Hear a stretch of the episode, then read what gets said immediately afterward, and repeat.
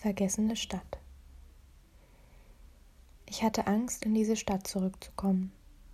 Ich hatte mir eingeredet, dass es keinen Grund gäbe, dorthin zu reisen.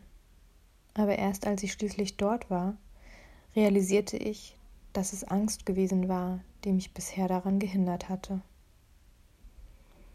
In der Straßenbahn am Bahnhof glaube ich, ein bekanntes Gesicht zu erkennen aber durch die Maske bleibt es nur eine Vermutung, die genauso gut eine Täuschung gewesen sein kann. Die Tram zuckelt durch die wunderschöne Altstadt, die ich aus irgendeinem Grund nie als wunderschön akzeptieren konnte. Vielleicht weil sie zu offensichtlich schön war. Oder weil Schönheit nichts mit Objektivität zu tun hat, sondern mehr mit einem Bauchgefühl, wie auch bei Menschen. Eine Stadt ist wie eine Person, die man aus der Entfernung das erste Mal sieht. Es gibt nur zwei intuitive Handlungen, sich nähern oder entfernen. Diese Stadt hat in mir immer das starke Verlangen ausgelöst, mich zu entfernen. An jeder Ecke sind Erinnerungen, aber die sind nicht das Problem. Das Problem sind eher die Erinnerungen, die fehlen.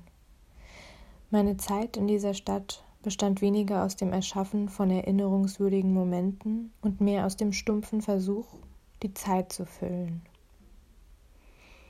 Diese Zeit füllte ich oft in meiner Wohnung mit Filmen und Büchern abseits der Realität und nicht auf den Straßen. Damals war ich noch zu jung zu verstehen, dass eine Stadt auch einem einsamen Menschen etwas geben kann. Aber vielleicht kann das auch nicht jede Stadt. Vier Jahre bin ich nicht hier gewesen. Jetzt laufe ich all die Orte ab, die einen Platz auf der Rückbank meines Gedächtnisses eingenommen hatten. Der Augustinerplatz, das Café Atlantik, die Brauerei. Der Fluss, der nur wenige Minuten von meiner Wohnung entfernt war. Im Erdgeschoss meiner ehemaligen Wohnung ist noch immer ein Laden für Fußballwetten auf der einen Seite und ein Matratzenladen auf der anderen Seite. Nichts scheint verändert. Ich schaue auf die Briefkästen und kann mich nicht erinnern, welcher meiner war.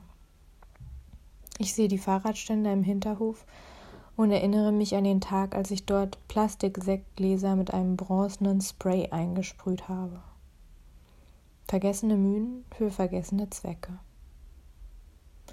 Ich laufe runter zum Fluss. Der Tag ist schwül, es regnet später sicher noch. Ich denke an den Bäcker, der nachts warme Schinken-Käse-Croissants verkaufte. An die Kellerbar, über die ich einen Artikel für das Online-Magazin schrieb.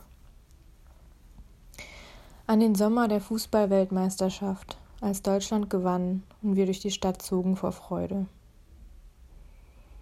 Jetzt kann ich nicht sagen, ob ich wirklich glücklich über diesen Sieg war oder ob es einfach eine Gelegenheit war, sich das Gefühl des Glücks überzuziehen wie in einer Umkleidekabine. Schauen, ob es passt.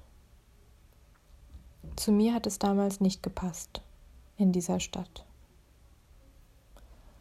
Am Fluss laufe ich die Böschung hinunter und schaue nach einem guten Fleckchen Gras, an dem ich mich ausruhen kann.